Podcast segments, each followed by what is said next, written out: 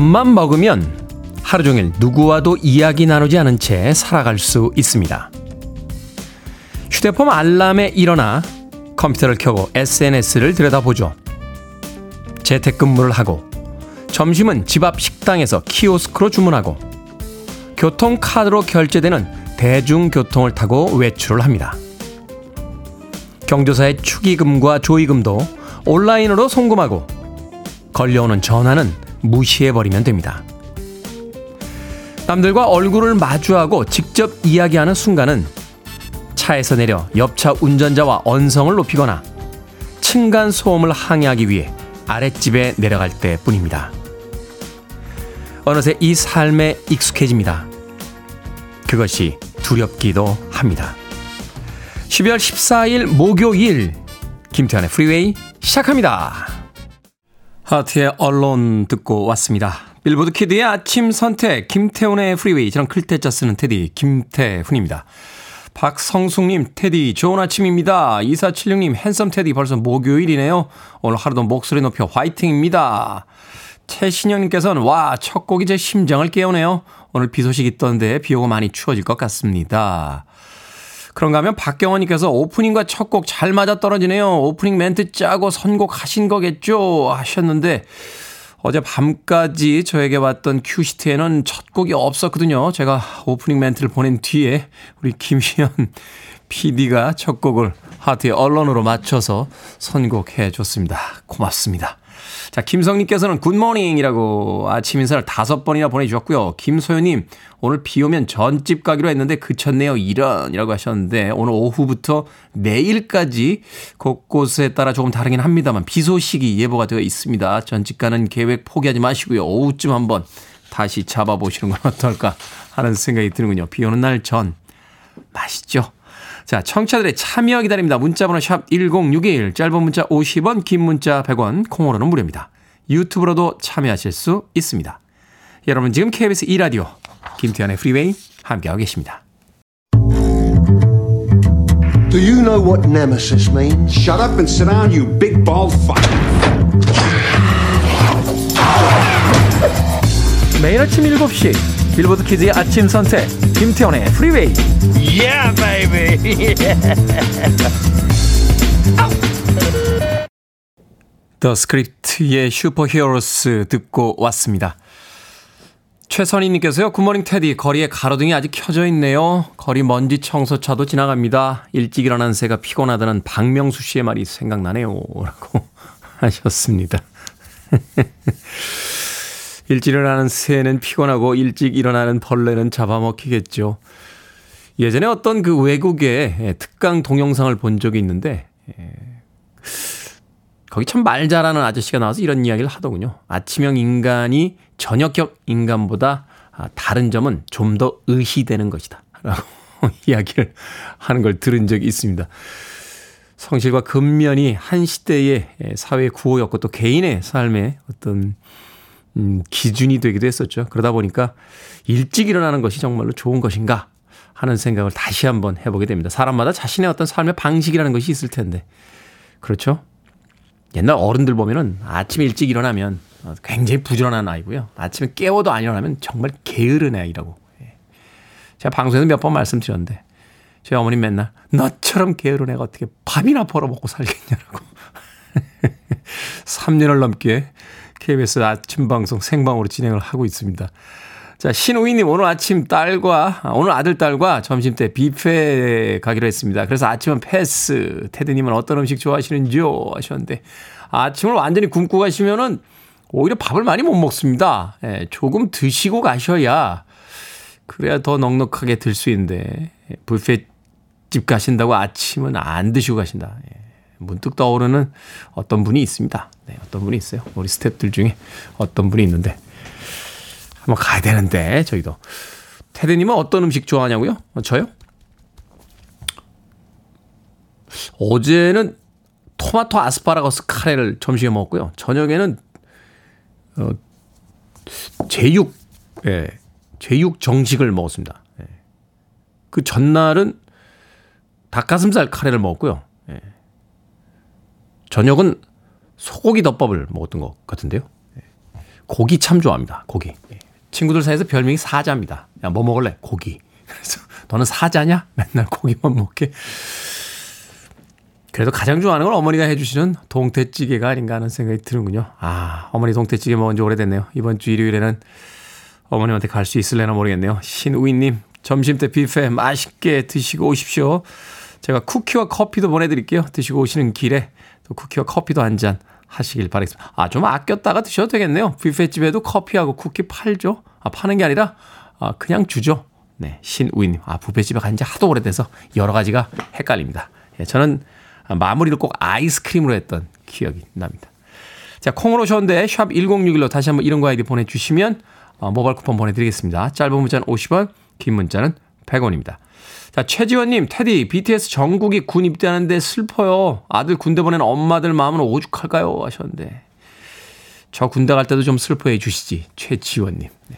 그때는 안 슬퍼 하셨을 것 같아요. 예. BTS의 정국만 슬퍼해 주시는 겁니까? 예. 대한민국의 군대 아들을 보낸 그 많은 어머님들에게 예. 위로의 곡으로 이 곡 들려드립니다. 엘튼 존입니다. Your Song.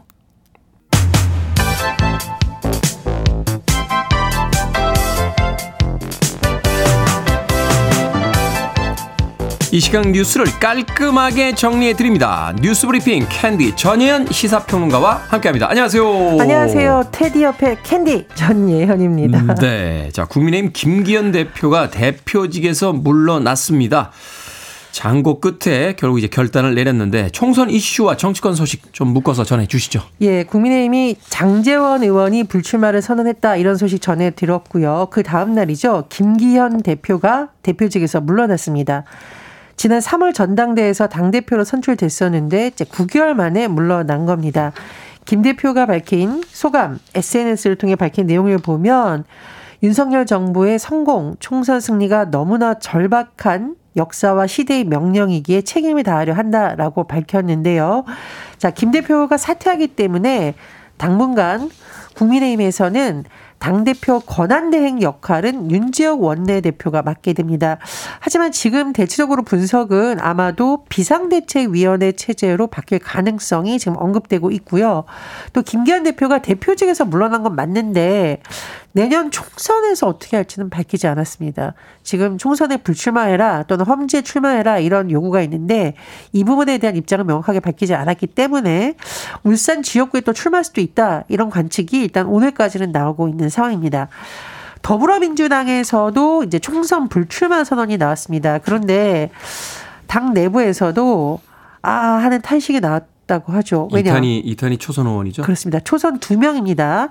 판사 출신의 초선 이탄이 의원 그리고 미래에셋 대우 사장 출신으로 지난 총선에서 영입 인재로 입성을 했던 홍성국 의원 두 명의 초선 의원이 어제 불출마 선언을 했는데 이 두 의원이 대중적인 그 신뢰도와 그 인기가 굉장히 높아서 사실은 차기 민주당 이제 간판이 될 것이다 이런 생각들을 많이 했었는데요. 예, 특정 의원에 대한 칭찬인데 뭐 그런 분석이 많이 나오고 있죠. 근데 이제 이탈리아 의원 같은 경우는 지금 병립형 비례대표제 회기 글로 돌아가서는 안 된다라고 강력히 반대했고 불출마 선언을 하게 된 이면에는 그런 배경도 작용했다라는 분석이 나오고 있는 거고요. 또 있습니다. 홍성국 의원의 불출마 선언문 배경을 살펴봤더니 이렇게 밝혔어요. 지금의 후진적인 정치 구조가 가지고 있는 한계로 인해 성과를 내지 못했다. 정치권은 제로섬이고 내가 이기기 위해 남을 제거해야 하는 전쟁이다라고 했는데요. 사실 이제 초선 두 명이 이런 소감을 내놓고 더 이상 총선에 출마하지 않겠다라고 밝힌 배경을 좀 살펴봐야 된다는 지적은 나올 수밖에 없는 상황인 것 같습니다. 이런 가운데 민주당의 이낙연 전 대표 신당 창당을 공식화했습니다. 새해 초에 창당을 할 것이라는 전망에 더 힘을 실은 건데요. 어, 지금 정치권이 요동치고 있습니다. 국민에게 희망을 줄 수 있는 정치가 나올지 좀 지켜봐야겠습니다. 이건 그냥 궁금해서 여쭤보는 건데요. 외국에서도 이렇게 지역구를 가지고 있던 의원들이 험지로 가서 이제 출마해라 뭐 이런 이런 것들을 합니까? 저는 별로 못 본 것 같습니다. 아, 다만 우리나라의 경우에는 그런 사례들이 몇 번 있었고요. 또 이제 뭐 당이 어려울 때 물러나겠다 이런 사례는 좀 있었죠. 네. 자, 가격 변동 없이 용량을 줄여서 실질적으로 가격을 인상한 제품들이 공개가 됐습니다. 일명 shrinkflation이라고 부르더군요. 예, 소비자들이 제품을 샀어요. 겉으로 보기에는 예전과 똑같은데 가격도 똑같고 딱 봤더니 내용물이 줄어져 있는 것. 이것을 shrinkflation이라고 하시죠. 과자 사면은 질소 과자라는 이야기 하잖아요. 제가 언론 기사 제목에서 너무 어, 재미있는 표현을 봤는데 김을 밑장 빼기 했다라는 표현이 나오더라고요. 그러니까 예전에 김 하나 이렇게 뜯으면 밥 한 반 공기는 먹었다라고 하는데 이제는 뭐 몇 몇 숟갈 못 든다 뭐 이런 이야기 그렇죠. 하더라고요. 예를 들면은 포장김에 10장이 들어 있었는데 어 이상해. 자세히 봤더니 한 장 줄어서 9장. 이런 걸 이제 shrinkflation이라고 하는데요. 네. 실제로 정부에서 조사를 해 봤더니 37개 상품이 이런 식으로 꼼수를 썼다라는 겁니다. 예를 들면 이제 대기업이 만든 소시지, 핫도그 가격은 똑같아요. 그런데 18%, 20% 이렇게 내용물이 줄었다는 거죠. 많이 줄었네요.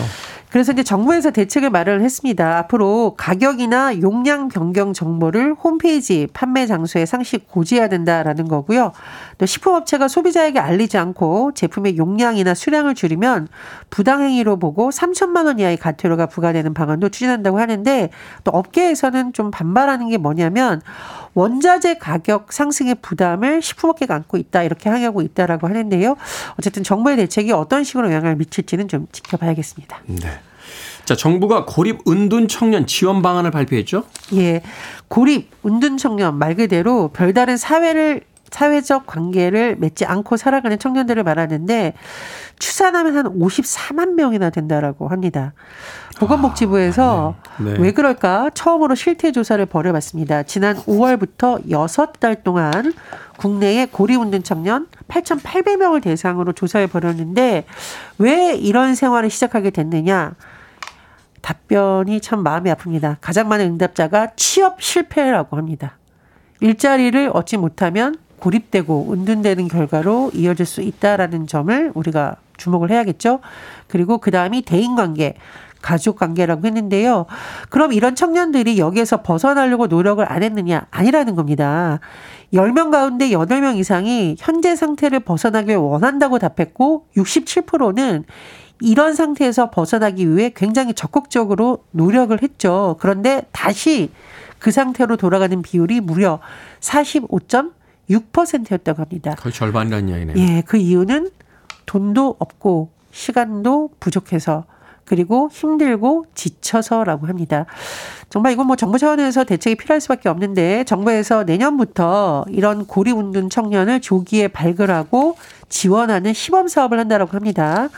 온라인 자가 시스템 마련하고 도움 창구도 설치한다라고 하는데요. 이제 개인적으로 드는 생각이 뭐 좋습니다. 이렇게 대책 마련하는 건 좋은데 사실은 이런 상태에 빠지지 않게 만드는 구조적 변화도 필요하다. 이런 생각이 듭니다. 자, 마약 투약 혐의를 경찰에 조사를 받던 가수 지드래곤 결국 경찰이 혐의점을 발견하지 못했다고요? 예, 가수 지드래곤 권지영 씨가 결국은 불송치될 계획이라고 합니다. 경찰에 따르면 다음 주쯤 불송치될 예정이라고 하는데요. 권지영 씨의 경우에는 지난 10월 마약류 관리에 관한 법률상 마약 혐의로 피의자 신분이 돼서 각종 마약 검사를 받았죠. 그런데 간이시약 검사, 모발 감정, 국립과학수사연구원의 손톱, 발톱 정밀 검사에서도 마약 음성 판정을 받은 바 있습니다. 그렇다 보니 일각에서는 경찰이 일부 관계자의 진술만 믿고 무리하게 수사에 착수한 게 아니냐라는 비판도 있는데 하지만 경찰은 진술을 토대로 수사를 하는 것이 원칙이다. 혐의가 없다는 것을 밝혀내는 것도 중요하다는 입장을 밝혔는데요.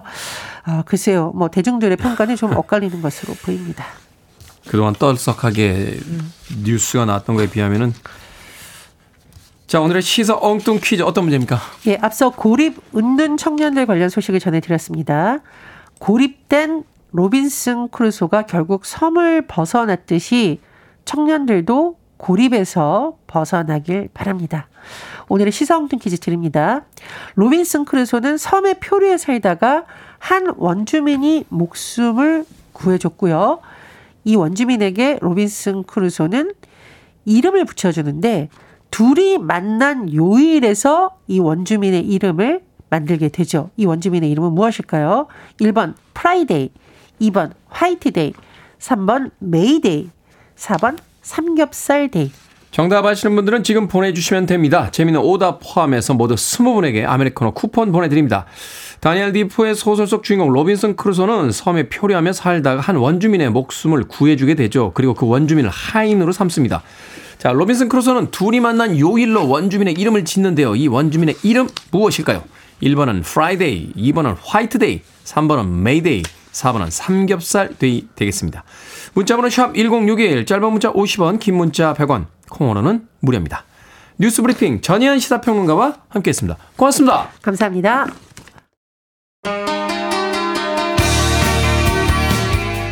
목요일이긴 합니다만 이 음악 골랐습니다. 큐어입니다. Friday I'm in love.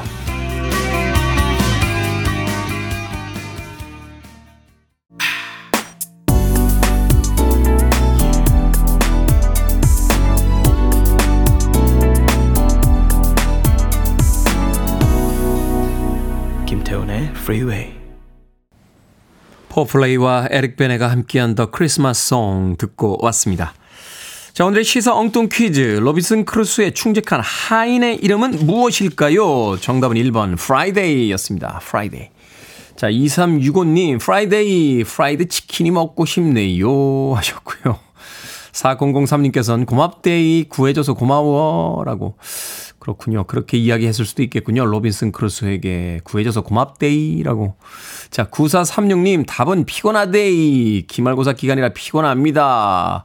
미루님께서는 일어났데이. 강점자님, 팥죽데이. 동지 얼마 남지 않았는데 팥죽 먹고 나쁜 일 모두 사라져라. 라고 하셨습니다. 그러고 보니까 동지가 정말 얼마 안 남았네요. 어, 동지를 맞이하게 되면 또, 또 다른 희망을 가져볼 수 있겠죠. 밤이 가장 긴 날이니까. 동지를 지나가는 그 다음 날부터는 이제 아 점점 봄과 여름으로 가까워지고 있다라고 생각을 할 수 있을 것 같습니다. 자 4308님 계란 프라이 하다가 청취 중에 보냅니다. 와 막강한 막강한 힌트인데요. 계란 프라이 하다. 내일은 Friday. 자 오늘은 내일을 위해 힘내 보냅니다. 김태훈 씨도 화이팅 이라고 또 재미있는 문자와 정답 보내주셨습니다. 자 방금 소개해드린 분들 포함해서 모두 20분에게 아메리카노 쿠폰 보내드립니다. 당첨자 명단 방송이 끝난 후에 김태훈의 Freeway 홈페이지에서 확인할 수 있습니다. 콩으로 당첨되신 분들 방송 중에 이름과 아이디 문자로 알려주시면 모바일 쿠폰 보내드립니다. 문자 번호 샵1061 짧은 문자는 50원 긴 문자는 100원입니다. 3461님께서요. 테디 어제 큰딸이 학교 자퇴하고 대안학교를 가고 싶다고 이야기를 하더라고요. 혹시 학교에 문제가 있냐고 물으니까 그건 아니고 학교 공부보단 자기가 하고 싶은 일을 하고 싶다더라고요. 딸은 미용과 화장하는 걸 좋아하고 제주도 있는 편이라 어떻게 할까 고민이 많습니다. 신랑은 딸의 의견에 찬성을 하는데 저는 고민으로 밤을 샜네요. 라고 하셨습니다. 정답이 있겠습니까? 아, 그 순간에 선택이 있을 뿐이죠. 선택이 틀릴 수도 있죠. 어, 그런데 중요한 건 틀린 선택을 하고 나서 다시 되돌아올 수 있어야 되는데 그건 아마도 본인이 하고 싶은 일을 할 때 그런 용기를 다시 한 번에 또 도전을 할 수 있는 기회가 있지 않나 하는 생각이 듭니다. 생각해보면 참 사랑하는 동안 내가 아닌 누군가 다른 사람의 선택에 의해서 삶이 결정지어지게 되는 그런 경우들이 많잖아요. 그러면 어느 순간인가, 아, 이게 아니었구나 하는 생각이 들 때 정말 걷잡을 수 없이 무너지는 그런 경험도 해보게 됩니다. 원하는 걸 시켜주시죠. 그리고 어, 부모님들이 그 옆에서 어, 곁을 지켜주시는 거 거기서부터 새로운 또 인생의 출발이 있지 않나 하는 생각이 드는군요. 3461님. 복잡할 때는 치킨이죠. 예, 치킨 한 마리와 콜라 보내드리겠습니다. 예, 가족 회의 한번 하시죠. 셋이 모여서. 셋이 모여서 가족 회의 할 때 제 말도 하나의 힌트로 사용해 주시면 좋을 것 같습니다. 3461님. 자, 라이프하우스의 음악 듣습니다. You and me.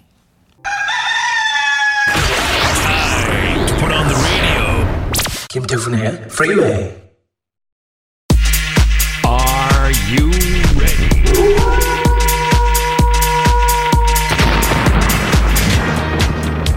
명쾌한 고민 해결을 보여드립니다. 결정은 해드릴게 신세계 상담소. Barbara Streisand. 6843님 아끼는 조카가 강원도로 겨울 여행을 간다고 합니다. 저만 알고 있는 핫 플레이스를 알려줄까요? 아니면 가만히 있을까요? 알려줍시다. 아끼는. Streisand. K1252163님, 자기 심심할 때만 저를 찾는 친구의 생일이 다가옵니다. 아니나 다를까 요즘 부쩍 연락을 해오는데 축하해주고 싶은 마음은 없거든요. 만나서 축하해줄까요? 아니면 그냥 모른 척 할까요? 모른 척 합시다. 자꾸 당해주면 계속 그래도 되는 줄 알아요. 김보배님, 크리스마스 케이크 예약할까요? 아니면 말까요? 이번 주까지 답 주셔야 해요. 하지 마세요. 케이크는 저 말고요. 그날 생일이신 예수님에게 보내주세요. 6301님, 친구랑 주말에 국내 여행 가기로 했는데 친구가 안 된답니다. 혼자라도 다녀올까요? 아니면 저도 취소할까요? 혼자라도 다녀오세요. 계획이 어긋났을 때 진짜 여행이 시작됩니다. 방금 소개해드린 네 분에게 선물도 보내드립니다. 콩으로 뽑힌 분들은 방송 중에 이름과 아이디 문자로 알려주세요. 고민 있으신 분들 계속 보내주시기 바랍니다. 정성껏 상담해드립니다. 문자번호 샵 1061, 짧은 문자 50원, 긴 문자 100원, 콩으로는 무료입니다.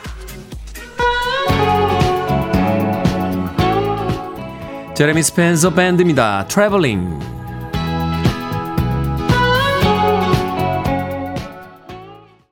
You're listening to one of the best radio stations around.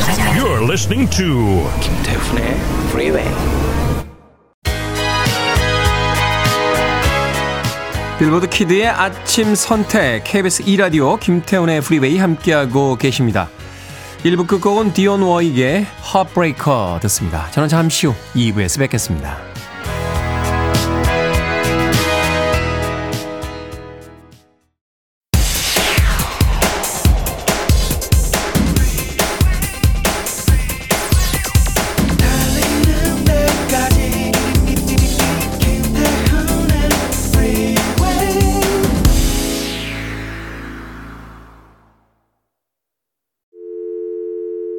Your arms around me. I need to feel your touch.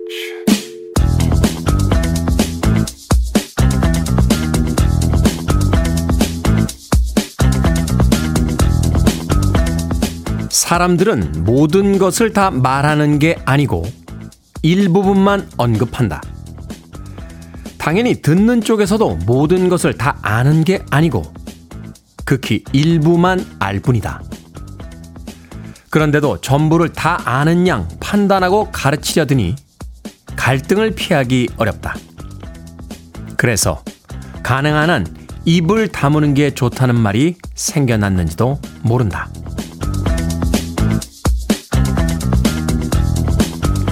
뭐든 읽어주는 남자. 오늘은 청취자 김다희 님이 보내주신 장성숙 교수의 책, 나는 현명하게 나이 들고 싶다 중에서 읽어드렸습니다.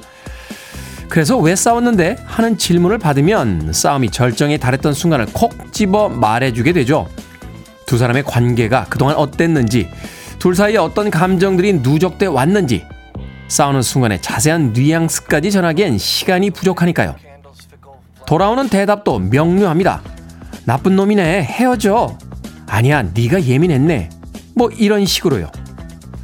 모든 것을 다 말할 수 없고 모든 것을 다 헤아릴 수 없으니 너무 상처받지는 말죠. 상대방의 평가와 충고는 그 어떤 것도 책임져 주지 않는 하나의 신기루와 같은 거니까요. 이은희님의 신청곡 존 레전드의 All of Me 듣고 왔습니다.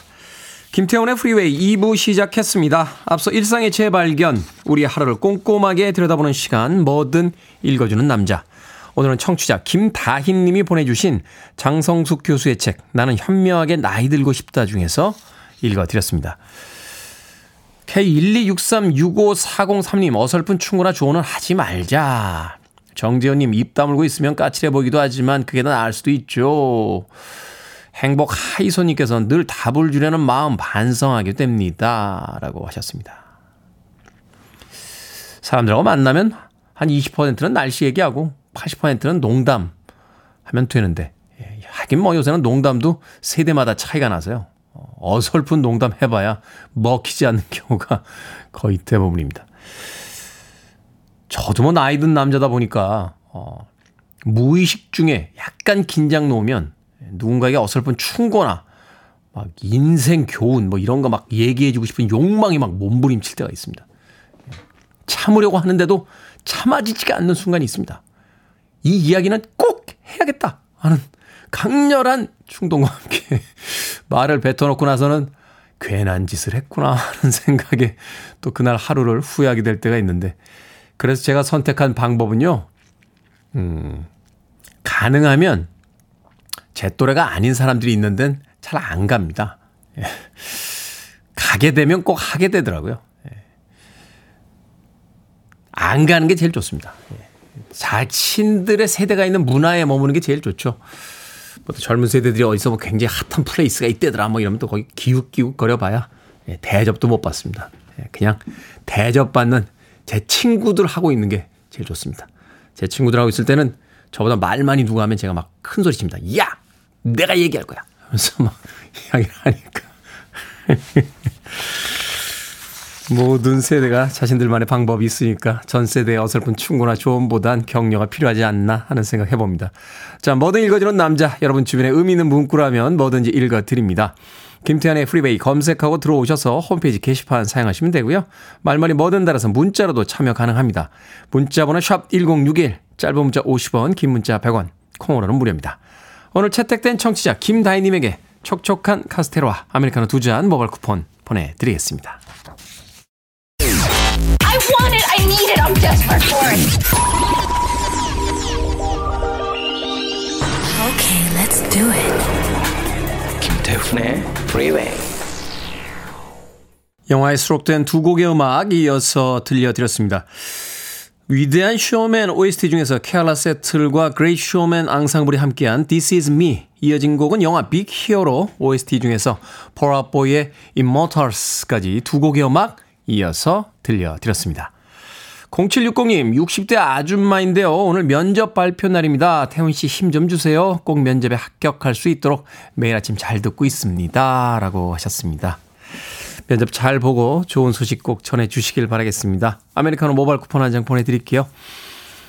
면접 잘 보고 오시면서 커피 한 잔 따뜻하게 하시길 바라겠습니다. 0760님. 8009님, 50대 아줌마인데요. 신랑 차 타고 출근 중입니다. 친구들이랑 서울에 봄 영화 보기로 했는데 신랑이 영화 보자고 하네요.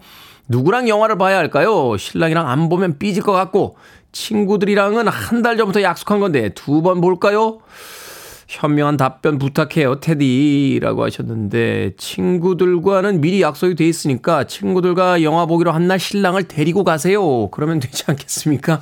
그럼 한 번에 다 볼 수 있을 것 같은데 어, 신랑은 와서 영화값만 내주고 갈 거야. 하면서 영화 같이 보시고 왼쪽으로 앉히는 게 낫겠죠? 예, 왼쪽으로 앉혀서 왼쪽에 있는 신랑과 손을 꼭 잡고 오른쪽에 있는 친구분들과 수다 떠시다가 예, 남편분 보내시고 2차는 친구분들하고 가시면 될 것 같습니다. 8009님. 1909님, 건강검진에서 고도 비만이라고 살을 빼라고 하는데 에어로빅을 10년째 하고 있는데 고도 비만이라니요. 몸무게가 83kg인데 운동을 헬스로 바꿔보려고 하는데 혹시 트레이너 선생님 잘 만나는 비법 좀 알려주세요. 하셨습니다. 아마도 몸에 그 근육량이 별로 없으신 것 같아요. 그래서 유산소만 많이 하시는 바람에 몸무게가 계속 불어 아마 중간에 다이어트 몇 번 하셨을걸요. 밥 굽는 일이 몇 번 있으셨다 보니까 체중이 좀 준 듯 하지만 줄었을 때는 근육이 빠지고 다시 요요가 됐을 때는 지방으로 드셔서 아마 점점 살 빼기가 쉽지 않으셨던 것 같습니다. 어떤 트레이너가 좋은 트레이너냐고요? 내가 못 살겠는 트레이너가 좋은 트레이너입니다. 나를 괴롭히는 트레이너. 예, 운동하다가 입에서 쌍욕이 나갈 것 같은 트레이너. 그런 트레이너가 좋은 트레이너입니다. 나하고 너무 잘 맞는 트레이너는 좋은 트레이너가 아닙니다. 어떻게든 운동을 시켜주는 트레이너. 예. 해보시면 아실 거예요. 예. 어, 그 트레이너 정말 좋아. 라는 트레이너는 한번좀 의심해 보세요. 어우! 하는 소리가 나오는 트레이너가 좋은 트레이너니까. 고도비만 꼭 아, 살 빼시고 건강해지시길 바라겠습니다. 1909님, 음, 뭐 보내드릴까요? 아메리카노 모바일 쿠폰 한 장 보내드릴게요. 예, 커피가 또 운동하기 전에 마시면 또 이제 또 혈액을 좀 빨리 돌려서 운동하는 효과를 또 극대화 시켜줍니다. 자, 음악 듣습니다. 아, 시간이 많이 갔군요. Take That입니다. Back for Good.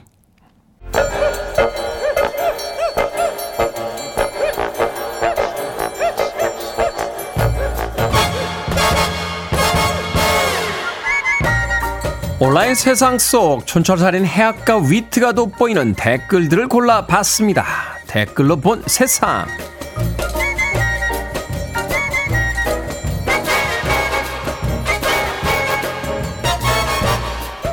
첫 번째 댓글로 본 세상 정부 남원시에 사는 87세 할머니가 102만 5천 원을 기부했습니다.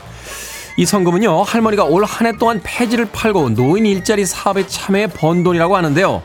할머니 이런 선행은 한 해도 거르지 않고 8년째 이어져 오고 있다는군요. 여기에 달린 댓글 드립니다. 영희님 폐지를 얼마나 힘들게 모셨을지 상상이 돼서 마음이 더 찡합니다. 그 어떤 가르침보다 울림이 커요. 감사합니다, 할머니. 건희님, 풍족하지 않으실 텐데 얼굴에 여유가 넘치시네요. 나이가 들면 얼굴에 인성이 드러난다는 말이 이해가 됩니다. 여든 일곱의 할머니가 이 돈을 모으기 위해 한 해 동안 얼마나 힘드셨을까요? 어떤 한 해는요, 걸으셔도 그 마음만으로 충분히 감사합니다. 두 번째 댓글로 본 세상. 최근 탕후루를 먹고 난 꼬치를 길거리에 버리는 사람들이 많아져 논란이 됐는데요. 이번에는 한 탕후루 가게에서 뜨거운 설탕 시럽을 도로 배수구에 버려 논란이 되고 있습니다. 설탕 시럽은 식으면서 딱딱하게 굳어서 처리하기가 쉽지 않다는데요. 실제로 이 업체가 설탕 시럽을 버린 배수구 빗물 바지는 딱딱하게 굳은 설탕 덩어리로 뒤덮여 버렸다는군요.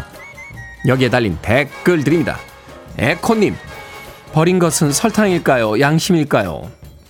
나띵님, 자기 가게 막힌다고 빗물 바지에 설탕 시럽을 붓다니 얼마나 이기적입니까? 아니 설탕 시럽 부으면 굳는다는 건 모르셨습니까? 우리가 성자처럼 살 수는 없습니다만 제발 이렇게까지 살지는 맙시다. 네, 캐시입니다. 틱톡.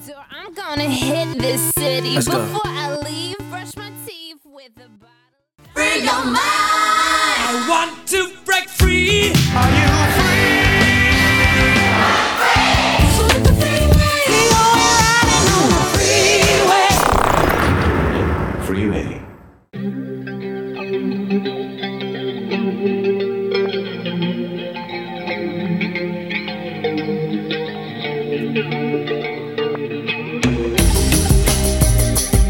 21세기의 키워드로 우리의 역사를 살펴보는 시간입니다. 역사 대자뷰. 오늘도 공간 역사 영서 박광일 소장님과 함께 합니다. 안녕하세요. 안녕하세요. 자, 다음 주 수요일 김한민 감독의 이순식 3부작의 마지막 편 노량 죽음의 바다가 개봉합니다. 서울의 봄도 그랬고 최근에 우리의 어떤 근현대사 혹은 어, 조선 시대 역사를 다루는 이런 영화들이 많이 개봉을 하고 있습니다.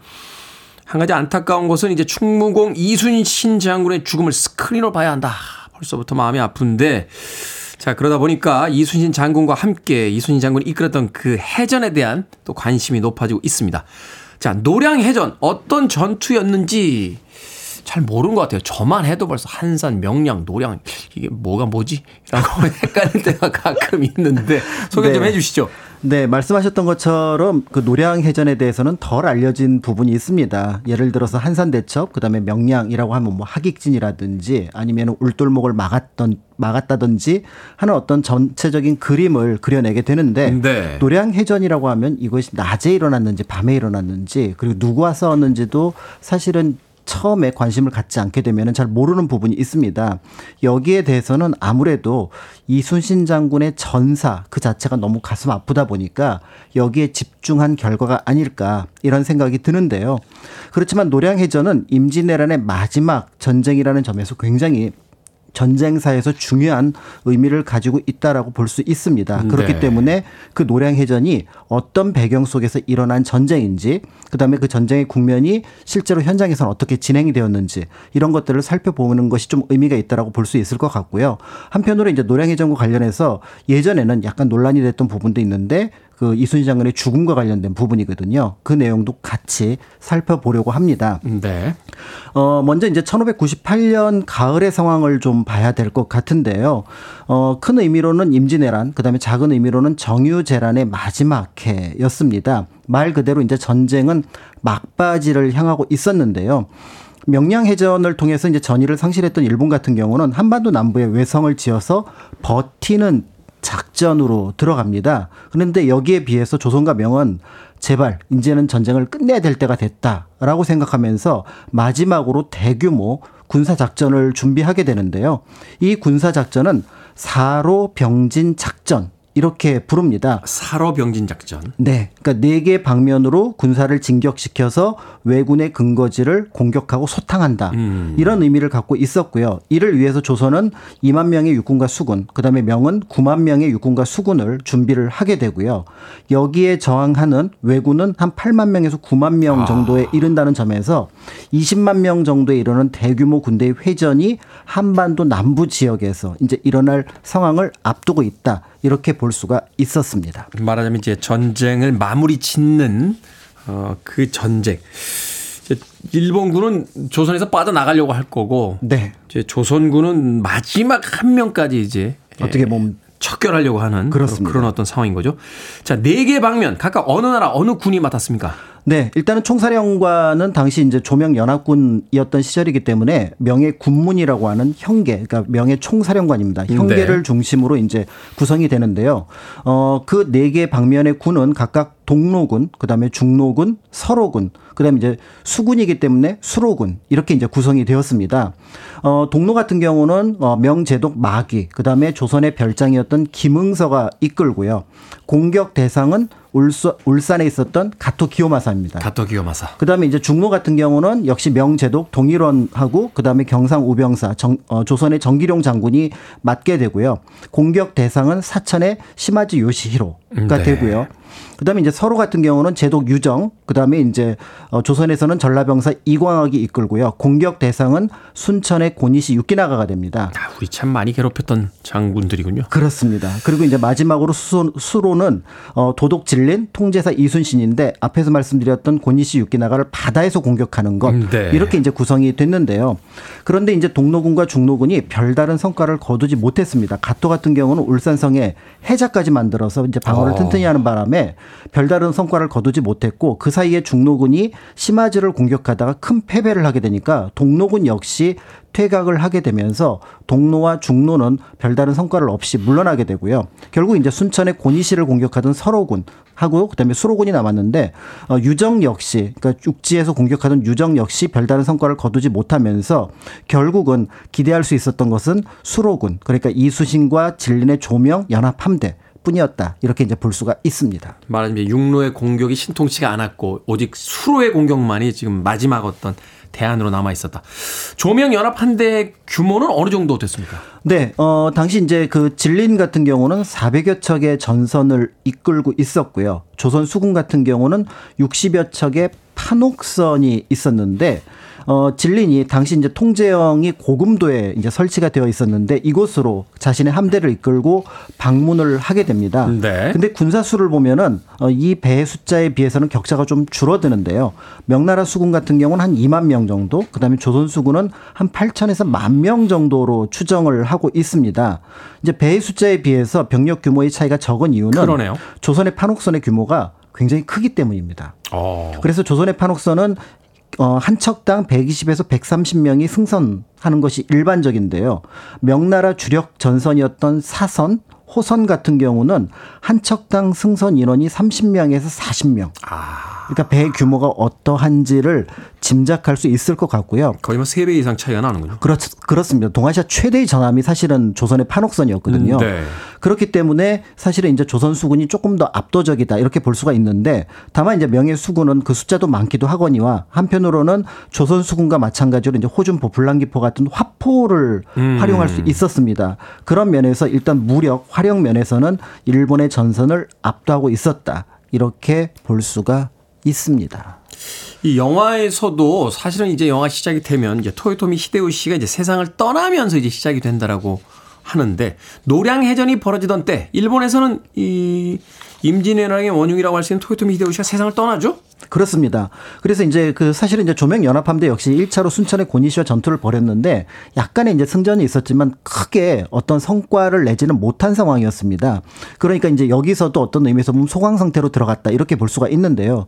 그런데 이제 토요토미 히데요시가 지금 얘기하셨던 것은 8월 중순 죽습니다. 그리고 왜군의 최고 지휘부에서 네. 이 사실을 숨긴 채 조선에 나가 있었던 장수들에게 11월 중순까지 퇴각하라. 라는 이제 명령을 내리게 되는데요. 음. 퇴각명이 떨어졌군요. 이 과정에서 조선에서도 이 토요토미의 죽음에 대한 첩보를 확보한 것으로 아. 알려져 있습니다. 그러다 보니까 결국 왜군은 퇴각할 거니까 그 배후를 치고 한편으로 때에 따라서는 이들을 공격해서 어떻게 보면 괴멸시켜야겠다 이런 생각을 하게 되는데요.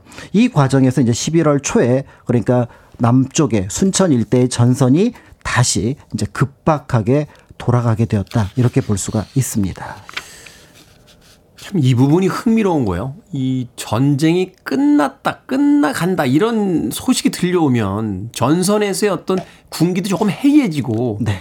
사실은 이제 아 전쟁이 끝나간대라고 하면 전투를 가능하면 안 벌이려고 하게 되는데 그렇습니다. 이 노량은 정말 그 마지막까지 가장 치열한 전투를 벌였던 그런 어떤 해전사로 기록이 되어 있습니다. 음악 한 곡 듣고 와서 그 이야기 마저 여쭤보도록 하겠습니다. 레이첼 플래튼의 Fight Song 듣습니다. 레이첼 플래튼의 Fight Song 듣고 왔습니다. 빌보드 키드의 아침 선택, KBS 2라디오, 김태훈의 프리웨이, 역사 데자뷰, 박광일 소장님과 함께 오늘은 노량 해전에 대한 이야기 나눠보고 있습니다. 자, 앞서 조선과 명이 살어병진 작전을 세우고 동로, 중로, 서로, 수로로 각각 진격했다라고 말씀을 해 주셨는데 자, 이순신과 진린의 조명연합 함대가 고니시와 전투를 벌이던 중에 토요토미 히데요시가 사망했습니다. 자, 이쯤 되면 이제 철군해야 되는데 일본군 어떻게 대처를 했습니까? 네, 여기서 이제 4로에 해당하는 그러니까 울산에 있었던 가토라든지 사천에 있었던 시마즈는 사실은 크게 바, 어떻게 보면 막는 세력이 없었기 때문에 철군이 쉬웠습니다. 네. 그런데 이제 문제는 순천에 있었던 고니시였던 부분이죠. 네. 고니시 같은 경우는 비록 승리를 뭐 패배를 얘기할 수는 없지만 육지에는 유정이 있었고 바다에는 이제 조명 연합 함대가 있었기 때문에 탈출에 이제 어려움을 겪게 되는 과정을 걷게 되고요. 그러다 보니까 이제 고니시 같은 경우 는 먼저 육지의 명나라 제독 유정을 뇌물로 포섭하는 데 성공합니다. 아. 그리고 이제 유정을 통해서 진린을 움직이려고 하는데 진린을 움직이는 것에 대해서는 거부를 하니까 다시 고니시는 진린을 또 이제 뇌물로 포섭을 하려고 하는데 일정 부분 이제 성공을 하게 되는데요. 이때 이제 고니시는 진린에게 뭐라고 얘기를 하냐면 남해 쪽에 자신의 사위가 있다. 그러니까 그쪽으로 연락을 한번 그냥 하려고 하는데 그것만 허락해 달라라고 해서 배 한 척을 통과시켜 달라고 얘기를 합니다. 이 배에 한 8명 정도가 타고 있었는데 이 배가 시마즈에게 원군을 요청하는 배가 되고요. 결국 나중에 이 사실을 알게 됐던 진린 역시 후회를 했다라고 하지만 결국은 이 시마즈 부대와 어떻게 보면 일전을 염두에 두지 않을 수 없는 그런 상황이 만들어지게 되면서 아니, 결국은 대치하고 있는데 상대편의 뇌물을 받는단 말이에요. 그렇습니다. 이건 반역죄 아닙니까? 그래서 이제 조명 연합군은 어 전쟁 준비를 위해서 유리한 쪽으로 움직여 나가게 되는데요. 당시 이제 순천하고 이제 사천의 바로 중간에 남해 섬이 있습니다. 그러니까 이제 하동하고 그 앞에 물길이었던 노량으로 옮겨가서 거기를 전투 장소로 이제 결정을 하게 되는데요. 여기에 이제 어떻게 보면은 어 조선이 조선의 수군이 노량의 길목을 막고 명수군은 그 배후 그러니까 광양만에서 지키는 방식으로 진을 구성을 하게 됩니다. 그런데 이러한 사실을 왜 시마즈 부대가 미처 파악하지 못했던 것 같아요. 그래서 한밤중에 이제 순천으로 이동하는 가운데 결국은 노량에서 격돌하게 되면서 우리가 알고 있는 노량 해전이 시작이 됩니다. 자, 노량 해협에서 벌어진 전투, 노량 해전 어떻게 진행이 됐습니까? 네, 어, 조선수군은 늘 그렇듯이 길목을 막고 이제 왜군을 공격을 하게 되는데요. 화포, 그 다음에 마침 불어왔던 북서풍을 이용해서 화공을 이용해서 초반에 왜군 상당수를 화공으로 격침하는데 성공을 하게 됩니다. 네. 그리고 이제 조선수군의 포화가 굉장히 강하니까 그 뒤로 빠져나갔는데 광양만에는 역시 명량, 어, 명나라 이제 수군들이 지키고 있었거든요.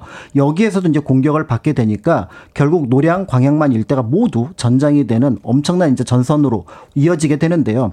이- 이런 과정 속에 사실은 이순신 진리탄 대장선도 각각 위기에 빠져서 서로 상대방이 구해주는 그런 어떤 그 격렬한 모습들이 보여지게 됩니다. 그런데 결국은 승세가 이제 조명 연합군으로 완전히 기울게 되면서 이제 그 왜군은 탈출을 생각하게 되는데 그 탈출의 통로를 잘못 결정을 합니다.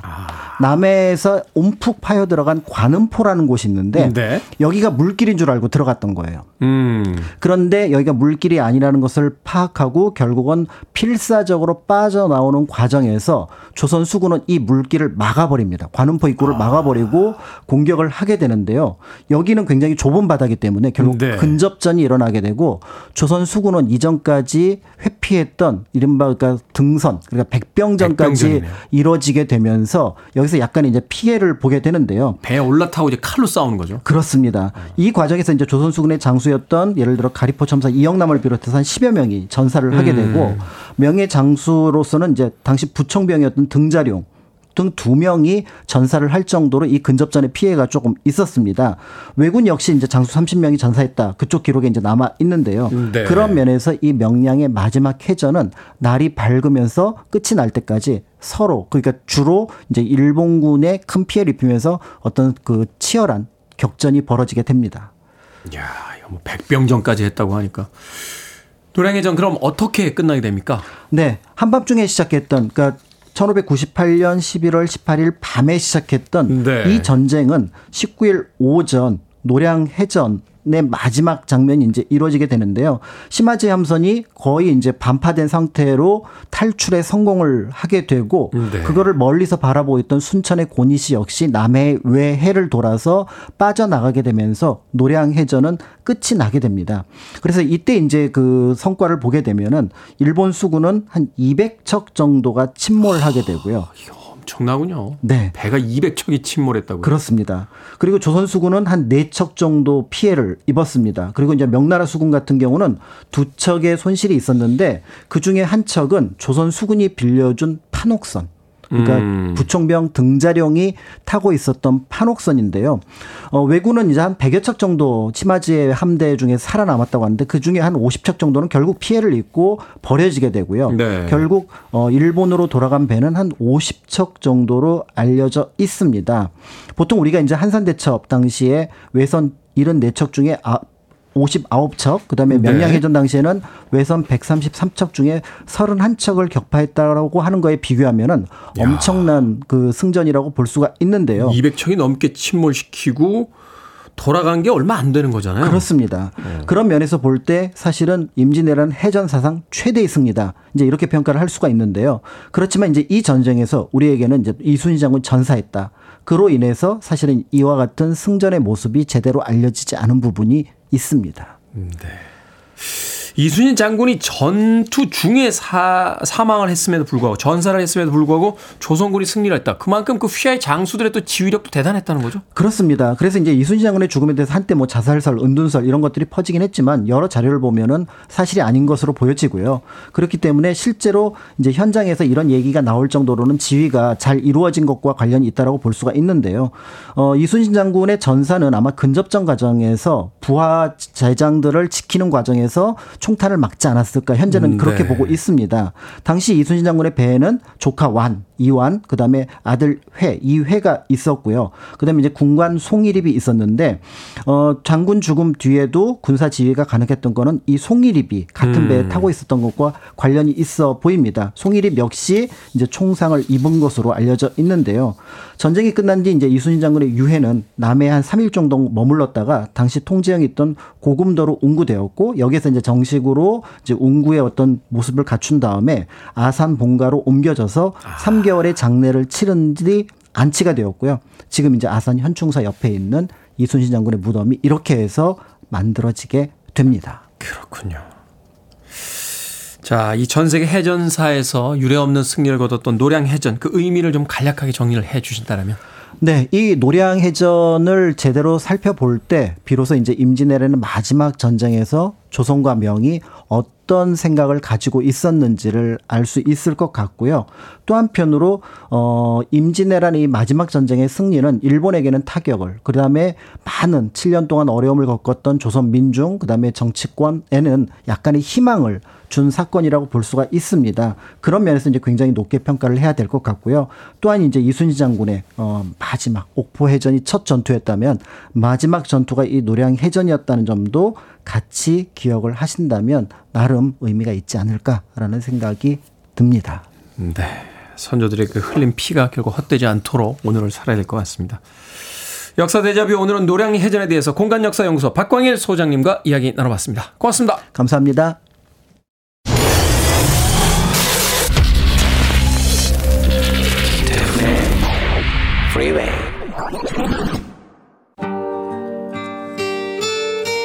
KBS 2라디오 김태훈의 프리웨이 오늘 방송 여기까지입니다. 오늘 끝곡은 디퍼플의 Soldier of Fortune 듣습니다. 편안한 하루 보내십시오. 전 내일 아침 7시에 돌아오겠습니다. 고맙습니다.